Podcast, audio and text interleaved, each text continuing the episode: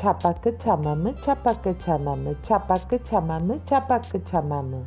Hello children, my name is Shalini Dal and I am a storyteller. Today, from my boat of stories, I bring to you a Japanese fable, The Two Frogs.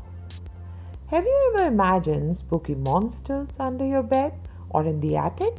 Did you investigate? What did you find? Falsehood can become truth if not explored as happened with the two frogs in today's story. Once upon a time, in the country of Japan, there lived two frogs, one of whom made his home in a ditch near the town of Osaka on the sea coast, while the other dwelt in a clear little stream which ran through the city of Kyoto. At such a great distance apart, they had never even heard of each other.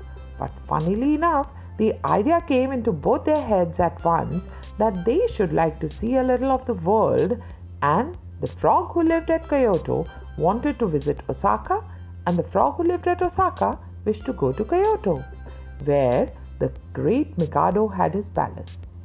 So one fine morning in the spring, they both set out along the road that led from Kyoto to Osaka, one from one end and the other from the other.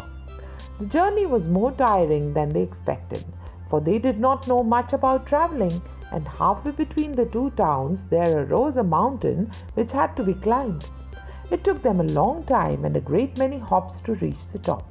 But there they were at last, and what was the surprise of each to see another frog before him! They looked at each other for a moment without speaking and then fell into conversation, explaining the cause of their meeting so far from their homes. It was delightful to find that they both felt the same wish to learn a little more of their native country, and as there was no sort of hurry, they stretched themselves out in a cool, damp place and agreed that they would have a good rest before they parted to go their ways.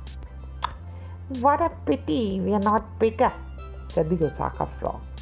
For then we could see both towns from here and tell if it is worth our going on. Oh, that is easily managed, returned the Kyoto frog. We have only got to stand up on our hind legs and hold on to each other, and then we get each look at the town he is traveling to.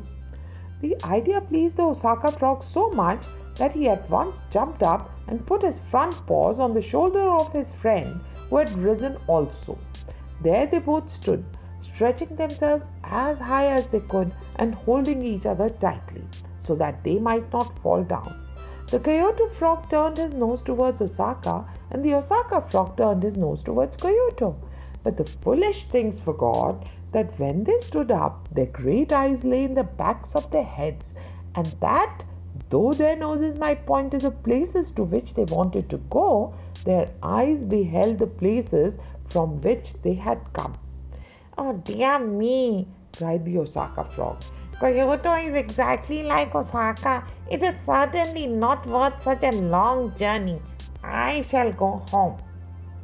If I had had any idea that Osaka was only a copy of Kyoto, I should never have traveled all this way, exclaimed the frog from Kyoto. And as he spoke, he took his hands from his friend's shoulders, and they both fell down on the grass. Then they took a polite farewell of each other and set off for home again. And to the end of their lives, they believed that Osaka and Kyoto, which are as different to look at as two towns can be, were as alike as two peas.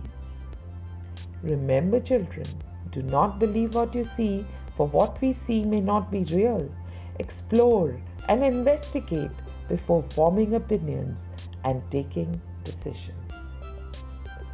Chapaka chamama, chapaka chamama, chapaka chamama, chapaka chamama.